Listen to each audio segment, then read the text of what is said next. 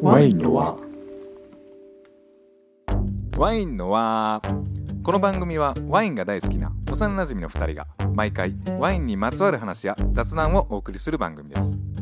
満月と新月の日たまにハーフムーンの日にも配信しております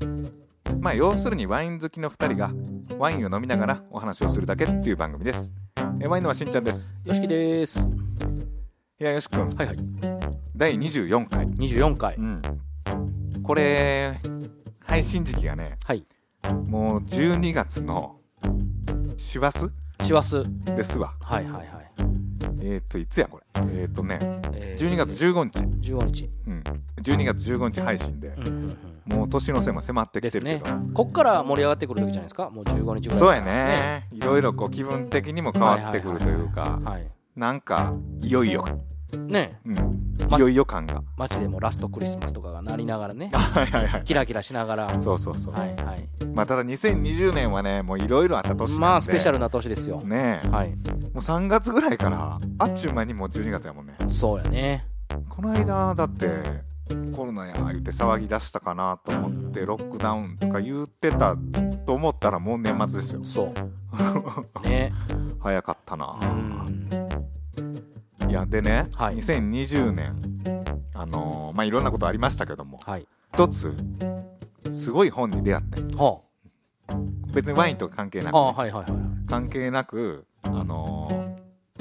これは人生で何回も読み返すやろうなっていうそこまでの。そうそうすごい一冊に出会ってちょええ。っと冒頭それをねはい。紹介したいなと思ってはいはいはいはい。これ持ってきてんけどはい。あのね「サンキュー達夫随筆集これやこの」っていうねほあのサンキュー達夫さんっていうう。、はい。えー、と漫才師の方がいて、あ漫才師なんやねそうそうそうそうそううん、え米粒社協っていうね漫才のまあ活動されてるはい片割れの人なんやけど、知ってる 知らん知らん かそうやね知らんサンキュー達夫さん自体はあんまり漫才とかお笑いではそこまで知名度がないんかななんか一応その米粒社協は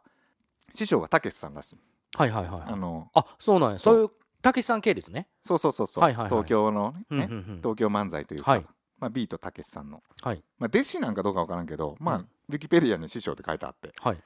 まあ、その片割れの方で、うんでまあ漫才活動しながら、まあ、ラジオ番組とかは持ってはんねんけどこう文筆活動もされててああなるほどでまあ何冊か僕読んで、うん大体ねちょっとねサブカル系の話がお多いねんけどうんなんか国語辞典の遊び方とかってああそう言葉遊びをしていくうっんてういう、んうんでこう言語学のなんか先生とかもされててえっ、とね早稲田大学で教えたりもしてはんのへえマルチな方なんやねそうそう結構マルチな方でインテリな方ででその人の書いた「これやこの」っていうね出たんが2020年6月に出ててうんうん読んだんが結構タイムリーやったかも7月とかに読んでるかも俺えそれは何がきっかけでこの本に出会ったのあこれはね空手家の矢部さんってあの矢部さんうん、漫才師の空手家っていうね、はいはいはいそのあの漫画で結構有名なうんうん矢部さんが勧められてて、でどんな感じの本なんやろう思ってで読んでみたらすごかったんですよすごいいい本であなるほどこれ何のことを書いてあるかって言ったらうんまあ言ったらエッセイやねんなうんエッセイでいろんなこうタイトルのエッセイがいろいろ入っててはいで共通してるのはお別れやねお別れんでお別れはお別れでも、うんあの死んでお別れするあそのサンキュー達夫さんの周りであうん亡くなった人のことを書いてんねんはいだからこう一つの物語につき一人死ぬ話やねんけうど、んうんうんうんまあ僕もそうやけど、まあ、よしき君もそうで、はいまあ、いずれ死ぬじゃないですかそうですねうんだから世の中世間でね生きてる人は全員死ぬし、うんで自分の周りも死ぬしもちろん自分も死ぬし自分の親も友達も、うんみんな死ぬでも普段の生活でそんなん考えてへんやんそうやね俺いつか死ぬんか う、んいつかなみたいなとか、ねあのいやなんか YOSHIKI っていつか死ぬもんな YOSHIKI いつ死ぬんやろとかそう思わへんやん かそうやね思わんけど、うんあのまあまあいつか死ぬとはいはい当たり前のことやねんけど、それはね早かれ早かれ遅かれうん、早かれうん遅かれ、で結構普段ねそういうこと忘れてんねんけどはいでも実際死んでんねんうん、当たり前ですけうど、ん、現実はね現実は、うん、まあ俺で言うたら別に親もの,、はいあの父親死んでるし、はいはいまあ、よしきも死んでるそうかやねでまあおばあちゃんとかも死んうでんうるんうし、んうん例えば僕ら同級生やけど、うん同級生でも何人か亡くなったい人いやてそらそらうんっていうねあの身近な人の死はうん少ないかもしれんけど例えば昔バイトしてた時の先輩のおっちゃんとうか、んうんうんいろんな死があるわけよ、うんうん生きてたらだかはいらその一つ一つの死にまつわるエピソードというかなるほどをまあもちろん悲しいことやでうん人は死ぬのは悲しいことやねんけど、そういうのを結構ね淡々と描いてるというかーんなるほどでまあそういうエッセイ集ねんけど、はいはいはいもう何がすごいって文才がすごいああ、サンキュー達夫さんねうん、僕いずれ何らかの多分賞を取るんじゃないかとあいうぐらいすごい情景的であの人のなんていうのかな感覚もみんなが持ってる感覚やねんけどあうんでみんなが気づいてない忘れてるようなうん感覚をこう思い出せるような書き方というかなるほど視点でうん書くからうんだから全然知らん人やねん出てくんのもうん例えばサンキュー達夫さんの落語家の師匠とかはいはいはいはいまあ著名な方じゃないってことねあ全然著名じゃないし、うんうんうん昔のバイト先のあの先輩のおあっちーゃはんいとかあ,、はいはいはいと親戚のおばちゃんとか、うんあとは同級生とかむしろサンキューさんしか分からへんぐらいそうサンキュューさんしか分からない、うんでも全然知らない人なんやけどうんすごく身近に感じるぐらい文章力とうんあと視点が、そそういういう普遍的なものを描いてる、はいはいはいはいはい人と人とのつながりと人の死に関して、うんでその一個一個のエピソードがねすごい良くてもうねこれをぜひみんなに読んでほしいなと思って、あくまでそのネガティブ死っていう対するネガティブなことじゃなくて、うんそれを超越するようなうん、何かあるっていうことやんねそうそうそうそう,、うんうんうん別にこのなんか死んで悲しくて泣きましたとかじゃないねんで、うんうんまあ、そういう話もちょろっとはあるけうど、んはいはいはい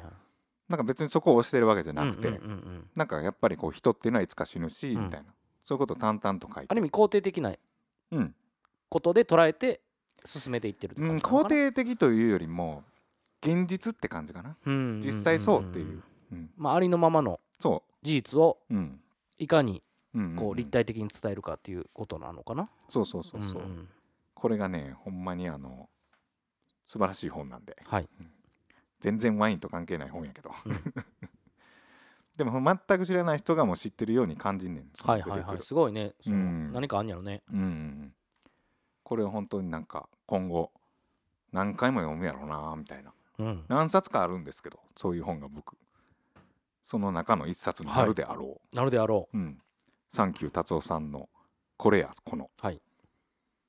まあ機会があればうはいサンキューはい。 サンキュー達夫さんね、あのーちなみにラジオをやってはって、はあはあはで、ポッドキャストもやってはんねん。ああそうなんやポッドキャストやってはるっていうか、そのラジオがポッドキャストに流れてて、ああそういうことねで一回だけ、あの、ワインの輪が、うんちょっとランキング、ぴって一瞬だけ、うん一瞬だけね一瞬だけ上がった時があっうんうんうて、んサンキュー達夫さんと並んでた んいやそれ多いねそれ多いね、それ多いね。 うん俺ちょっと感動して、ああえサンキュー達夫さんの隣やん。サンキュー達夫さんが1個上で僕ら1個下やったのかはいなはいはいはいで多分サンキュー達夫さんは常にその辺にいんねんけど、はいはいはい俺は一瞬だけ一殴瞬れて、ね奇跡的にうんねうんでもちょっとなんかあ並んでる思って、へ僕大ファンですって思ったけど っえねえほんまやねていう感じで、はいで今日は、えー冒頭で本の話しましたけど、はい次ねえーっと映画の話しましょうかあ映画うん、ワインの映画ねいいですねこう年末ねやっぱりこう映画見て過ごす人も多いし多いでしょうねやっぱうん年末年始はねうん特に年末年始といえば映画で、うんこの映画がまたね良いんですよはワイン飲みながら見るのにあ何の映画でしょうではそれは次のコーナーで次のコーナーねはい紹介しましょうかははいい、じゃあ次のコーナー行きましょうかはいはいこの映画を見るとワインが飲みたくなるワインを飲むとこの映画が見たくなる映画とワイン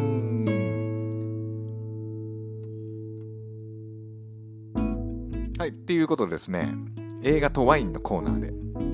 今日は、えービオディ・ベルシテ自然派ワインがいっぱいっていうね、はいこれフランスのドキュメンタリー映画はいこれちょっと紹介しようと思うんやけどよし君見たよねはい見ましたうんうんうんこれね2019年の作品でえジャック・マッカール・ムーランさんっていうね人が監督であんまりね多分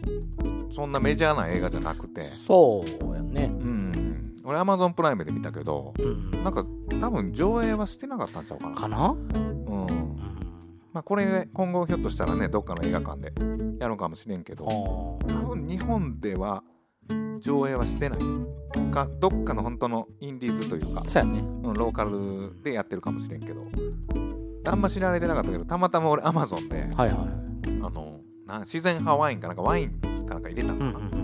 な、でこれがドーンって出てきて、あ自然派ワインの映画なんかこれ知らんやつあるわ、うんうんでうんうんでこれワイン飲みながらちょっと見よう思ってはいその時たまたまねあのジル・アゾーニさんのはい赤ワインかなんか飲んでてね以前にも紹介しましたうんねうんうんあそうそうそう前今日のワインで紹介うしんたうん最初の方にねうんあれ飲みながら見てたら、んジル・アゾーニさん出てきてほう ジル・アゾーニさん出てきてほうほうしかもずっとこうワイン作りの哲学とかをああ上半身裸でねそうそうそうそう まあどんな映画かって言ったら、はい作り手のとこに行って、うんその人のワイン作りの哲学とかあと醸造所とか、まあ、もちろん畑とか見ながらそのインタビューしていくっていうひたすらその淡々としていくだけの映画なんやけど、まあ、映画というかほんまドキュメンタリーやでそれがね結構いいね僕の好きな作り手が結構出てたはいまあナチュラルワインが好きな人は結構いるかもねうんその好きな作り手がただ結構ねドキュメンタリーが過ぎてうん結構途中で寝てしまうこと が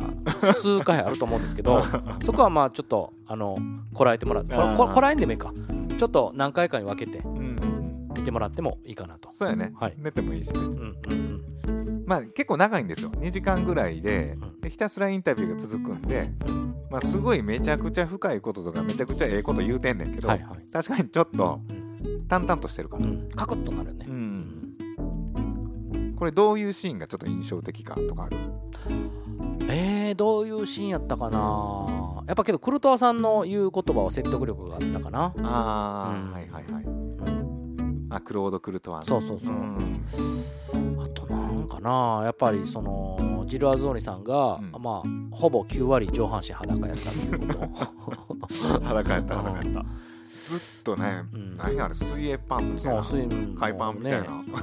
一応映画の撮影やからね、うん T シャツぐらい着た着てもよかったかもしれんけどまあまあそれはスタイルなんでしょうね、うんうん夏やったかもしれん、うん撮影がねいや結構ねそのインタビューで確かにクルトワさんはめちゃくちゃこうすごい深いこと言わはんだけはいど、はいはいまあ、みんなすごいねうん深いこと言うけど俺結構印象的やったのはやっぱ醸造シーンと収穫シーン、はいはいはい、もう収穫シーンがうんあれどこの作り手の人の畑やったか忘れたけどすごい山の坂のとこにはいブドウ畑があうっんうて、んうんうんもう武者修行のようにああはいはい急斜面でねそう、うんそこにごっついなんていうのあれ、うんうんうんおじいさんが薪取りに行く時に入れるみたいなああはいはいはいそこにブドウを入れてねそう、うんカゴ担いで、何往復もしてそう、そこにパンパンカゴ入れそうそてうそ、うカゴちゃんはパンパンぶどう入入れれて、てね、ほんでひたすら往復、うんその往復してる人らもう無言、うん無言で、もう修行のような、 ねあんなんあんのえっ、とねいやうまあんそのコーチではあるんじゃないかうーな、ん、なんかレールとか作ったらええんちゃうのそとかう思トラクターーと車も入れへんとこはやっぱうん結局は人の、ね、足で往復するしかないし。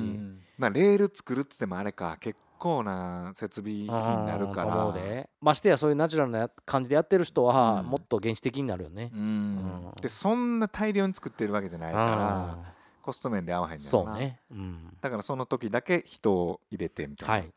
い、やほんとそういうのとか、うんあとブドウをひたすら足で潰すうんうんうんうん、あれすごいねそうやねあれもものすごい量のブドウをひたすら足でこうそうそうそうそうだからもう収穫の、うんまあうん作り手によりますけど大体何週間2週間3週間ぐらいうはん定期的に、まあ、うん1日でもあの3回決まった時間を指示されて、うんまあ踏んでくれみたいなうーんでまあ定期的に踏むんですよ、うんこのあれも結構種類が多かったら、うん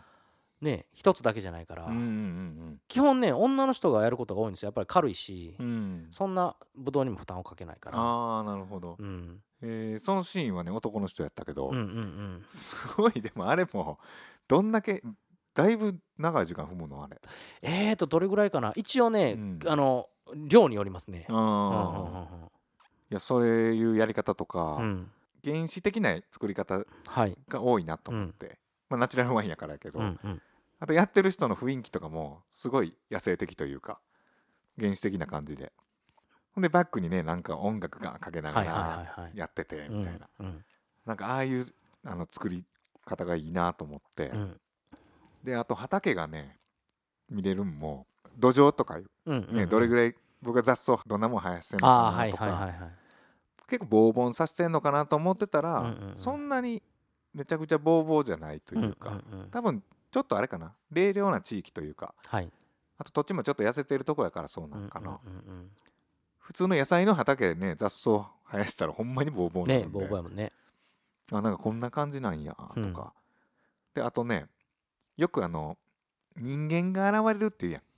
まあ、ワインは人っていう、はいまあ、よし君言ってたけど、はいはいあれがほんまにね感じれるというああかー、そうやねあの映像を通じてうんうん確かにどちらかというとこう人間性を出していくから、はいはいはいそういうのは結構うん感じるそのよしきくうんん飲んでて、いやけどねうんまあ僕はお会いしてるから余計思うんですけうどんなんかその人のワインを飲んでその人を感じるところの方が強いかなうーんうんワインを感じるより、うんもちろん美味しいですよでうんまあそのいろんな要素は感じるんですけどうんうん一番やっぱり知ってる人やからゆえにうんあの人の顔が見えてくる作り手の顔が見えてくるというか、うんうんそこが一番ホットに伝わるなんて言ったらいいんやろ、なんかそのダイレクトにそうダイレクトにつながる瞬間うんその味覚とかそういうのは除いてねうんうん感じるところでうん一番伝わるそれが作り手の顔うんなのかな、いや初め俺もね初め飲み始めた時、うん結構みんなそう言うねんこの人はこういう性格で、うんうん結構ワインにも出てますみたいないや出るか思ってて、うん、うんブドウによるやろ思っうんうて、んうんうんうんブドウとその環境によるから、うんそう人間性って出えへんやろって思ってたけど、まあ自分がそう意識的に飲むからつながるっていうのもあるんかもしれんけど、だんだんそういうのを感じるというかうんあるなと思っうて、んでこの映画はそういうのをものすごく分かりやすくうん描いてるといううか、んうんうん言うたら人を撮ってるんではいそのワインを撮ってるというよりもワインを作ってる人にフォーカスしてるああ確かにねうん、うんでその目線がものすごくカジュアルな目線やはい距離感がうんもうまるで自分が隣にいるかのよううな、んうんうん疑似体験できるような感じかな、ううんんなんかほんま友達と語らうような感じでうんうんうん語らってくれるはいみたいな。いやあのほんま人のねあのジル・ハゾーニさんの語り口とかいいわ、うん、そうやね。あれもなんかワインの味に出てるような気がする、うんうんうんうん。すごいキャッチーやんそうジル・やね。ハゾーニさうんうんのやつ、んうん。でも深い目もあるけど、うんみたいなでクロード・クルトワさんとかはねかなり厳格でうん厳しいうん口調というか、うんうんやしなんかそれがあのワインの複雑味のある深みのある味にも出てるうんうんうんみたいな、っていうのをねうんうん。実際にその出てる作り手さんのワインを飲みながらはいはいはい。それを見るっていうのうがん、かなりいい体験でなんか印象的な作り手の人とかいたうーんあの中では、うんやっぱりそのジル・アゾーニさんとかうんアンドレア・カレクさんうんうんうんあとはマゼルああ混ぜるうまいね美味しい、うんうんまああそこのアルディッシュ地方の人が僕は好きな生産者が多いので、うんやっぱ印象に残りましたねあーアルディッシュね前紹介したそうあそうそのめうちゃくちゃあれやろうん山奥っていうかそうそうもうついこの間まで電波も通じてなかったうんうんうんうん携帯の電波も通じてなかったような、うんああもう田舎あーなんか行ってんな行きました行きましたへうえんで車でなんか何やったっそけ車で行って、うんほんでもうちょっとねあのその時雨が降ってて、うんほんでまあ言ったら舗装されてない道路とかほとんどなんですよ、うんでタイヤ取られて、うもんう大変な思いもしましたし泥にはまってそう泥にはまってもう抜け出せないどどうす一人周り誰もいいしん一人でなんとかも試行錯誤で、えどうすんのそういう時いやどうしたんかなもう必死やったわ雨降ってんの雨降ってる外出て外出て車押してみるけそうそどうでなんか押したりそのタイヤのところこうあの穴開いてるからブーンってほら回るから空回りするから、穴埋めてうんうんやったりして、ああちょっと石とか置いそたうりなんとかその時の細かいことは覚えてないんです けど結局まあなんとか出れたんですよ2時間ぐらいかかったかな見知らぬ地のそうフそうそうランスの山奥でうん2時間、うんエクスタシーやっ たよえー、それでも、そう焦るなそうただねその夕方やったからもう暗くなったらちょっとあれやなと思って、うんそれだけ心配やったけどまあなんとか暗くなる前にうはん脱出して、まあ、次の地に行けたってういう、ーん寒いのそれでその時は寒かったね11月やったからああねーほなもし夜になってたらそうそうそうそこで一晩うん誰かこんかな誰かこんかなみたいな、そうねまあいそういう意味ではいろんなストレンジャーな思いは、あのありましたよそれだけじゃあなあくて、ね他に、うん、えー、まあそれまたはいいろいろ喋ってください、はいでもあれやねそれぐらい山奥の地うそうですそうです、ーんそうそうだから結構その辺の畑とかうん環境とかも出てくるんでね、うんリアルに深いところを描写してるな映るほ画どなんでねはいぜひ正月にワイン飲みながらああぜひいいですねはい、というところで今日の映画とワインがビオディ・ベルシテ自然派ワインがいっぱいでしたありがとうございますありがとうございます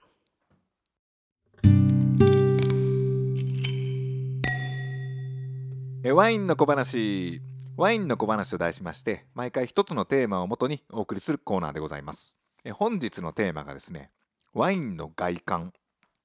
今まであのワインの味とかワインの香りとかやってきましたけど、はいこれ順調的には逆をたどってきましたけど ね確かに確かに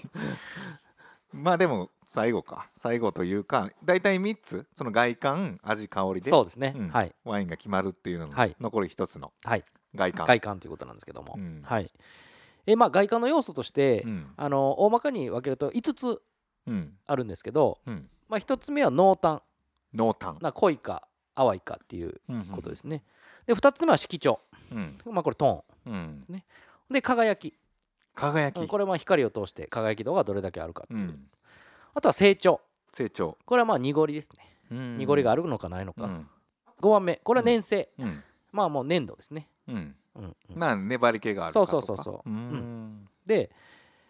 まあ、まずこのね、えー今言ったこう、えー濃淡と色調これが一番重要な要素になってくるんですけど、うん外観の中でそもうそう濃淡と色調が大事とこの2つをちょっとあの、うんしっかりめにご説明しようかなとうんうんうん思ってるんですけど、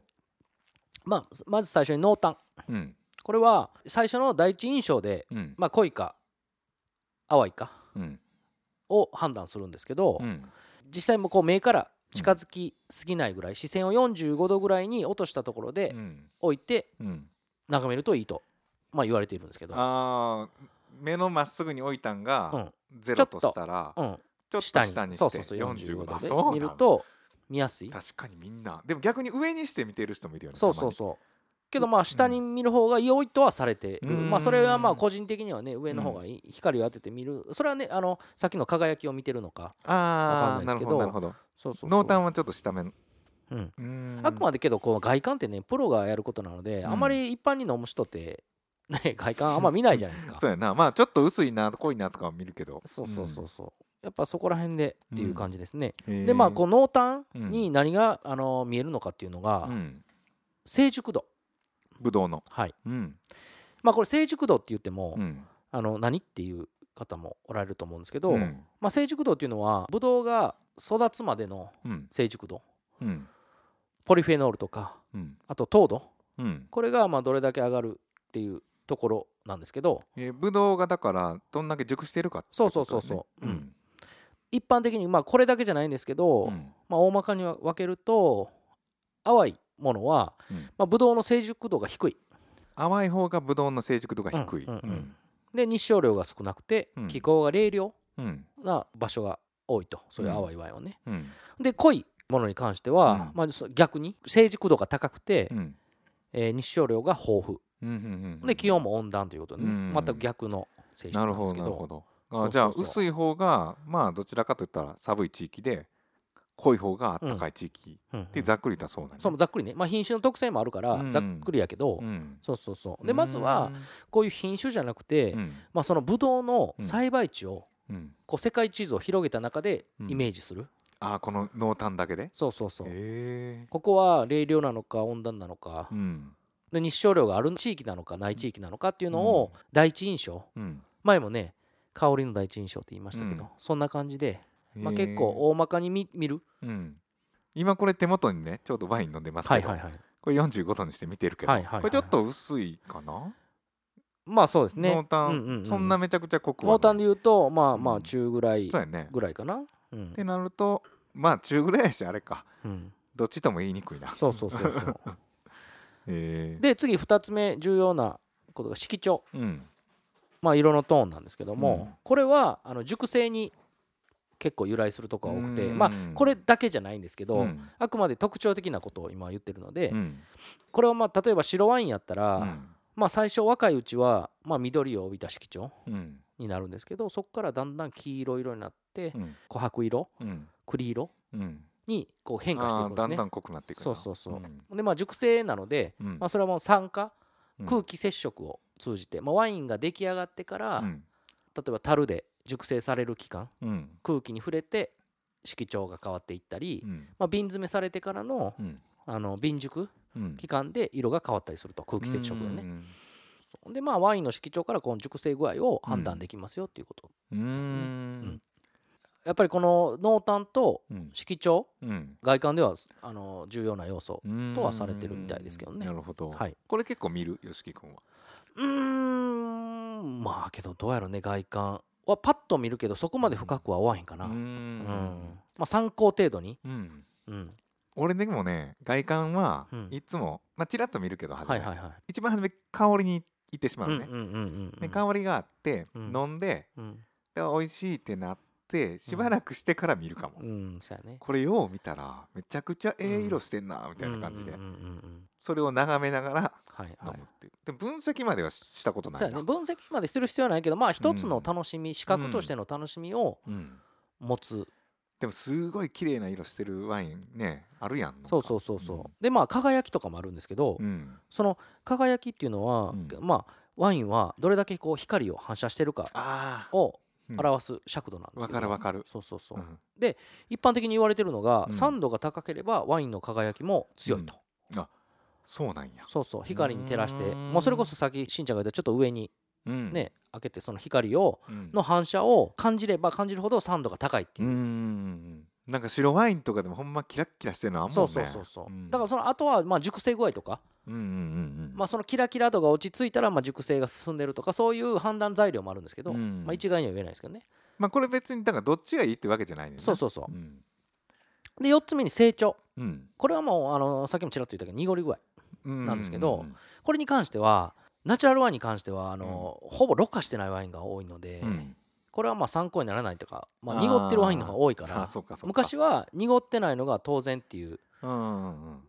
ところやったから、うんうんその濁りをあるかどうか見るっていうのが一つうんの判断だったんですけど、まあろ過してたらそうそうそろ過した上で濁りがどうかってう。いうう、んうんうんうんでもろ過してなかったら判断しにくいんやなそうそうそうだからもううん濁りっていうのは別にマイナスの要素でもないしっていう感じですね、なるほどはいうんで最後に5つ目粘性、うんうん、これはアルコール度数や残糖度合いを見ることができるんですよ、あアルコール度数わかんねそうそやへう例えばうんそのちょっとあのスワリングっていうとこうちょっとこうあの回しえてうんするとうん上から下にかけてうんそのワインの涙とか言われるんですけどワインの涙そう涙状のやつがこうグラスの内側についてうんこう垂れてくるんですよあ粘性のあるワインそうそうそう粘性のあるワインであればあるほど遅い、う速度がその垂れ、れる速度が遅かったり涙が多かったりうん、するんですよ、ワインの涙うん初めて聞いたわそそんうなそうあとディスクとかうん専門用語としてはね、ディスク、そうワインの足とかうん、同じものを表してんねそうう、ん同じワインの涙、うんでディスもクワインの涙がええわワインの涙がねい言い方がそうキャッチーよね、うん、そうそうそうなんかワインの汗とかって嫌やけどねうんうんうん そうやねだからまあ流れが遅いほど、まあ、さっきも言いましたけどうん多くのアルコールと糖分が含んでいるとういんうその目安になるうーんあーでこうみんなこうくるくる回して眺めてるまあでもみんなあれかな普通にもっと単純にうん、色を見て楽しんでんやろなうん、まあそれぞれだと思いますけどね、うーんうんっていう5つの要素がそうそうそう外観で、うんまあ、特に濃淡と色調が大事で、そうやねうんうんまあ、でもこういうねいろんな角度からうん見た目を見て、うんまあ、ここにいろんな情報があるから、うんそれを引き出して、まあ、分析するってことだよね。まああくまでまあ参考程度ですね外観のでそこからまあえっと香りうんを見てうん、っていう移っていくっていう感じのうんはいまあまあまずは最初は印象としてうんどう捉えるかっていうのは外観ではすごくヒントが隠れてるのでうーんなるほどなるほど、っていうのがはいワインの外観で、い、や全然こう見てるだけやったけどまあでも見てるだけでもいいけどねうん美しいか美しくないとかうんそういうあのまあ直感的なことでいいんじゃないですかうん濃いかうん薄いかそうやね、ううんうんんうん、それと味を比較するっていううんうね、んうん見て想像して飲んでそのギャップを感じたりうんうん共通性を感じたりするうんだけでも楽しいそうやねうんでも意外にこう見るっていうことをねうんしなかったりするんでうんまあけどワインの楽しみの一つでもありますよね,、うんそうやね視覚的なところでうね、ん外観と香りと味でねはい、うんはい、えー本日の小話がワインの外観でした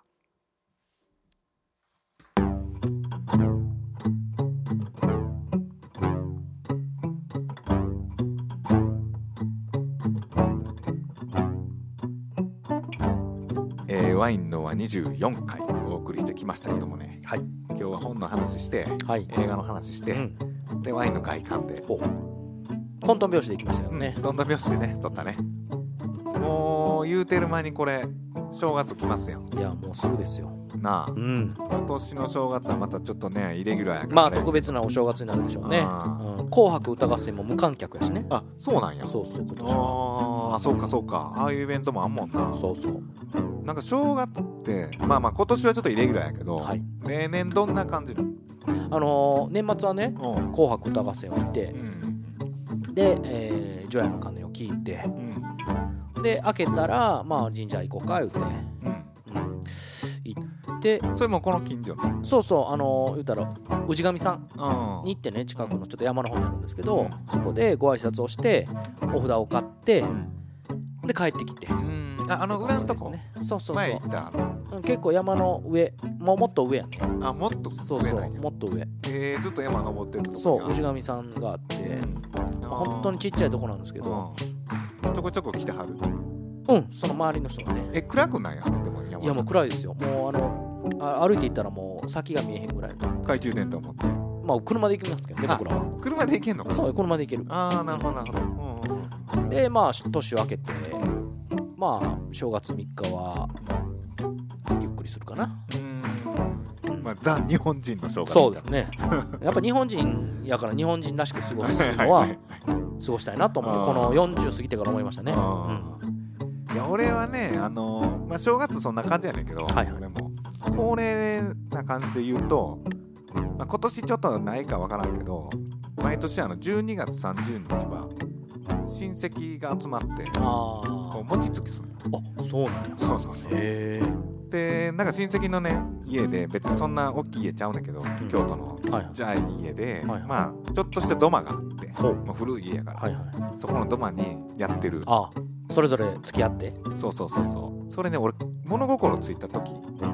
からやってんねんおずっとはいはい小学校か中学校ぐらいの時に一回聞いたことあってうんおばあちゃんにもう今僕のねおばあちゃんみんな亡くなりましたはけいど、はいはいおばあちゃん世代はうんそのまだ生きてる時に一回聞いてその当時おばあちゃんが80歳ぐらいやったかなおばあちゃんこれいつからやってんのこの餅つき言うからえー、いつからやってんやろな言ってうちがもう子供の頃はやってたよ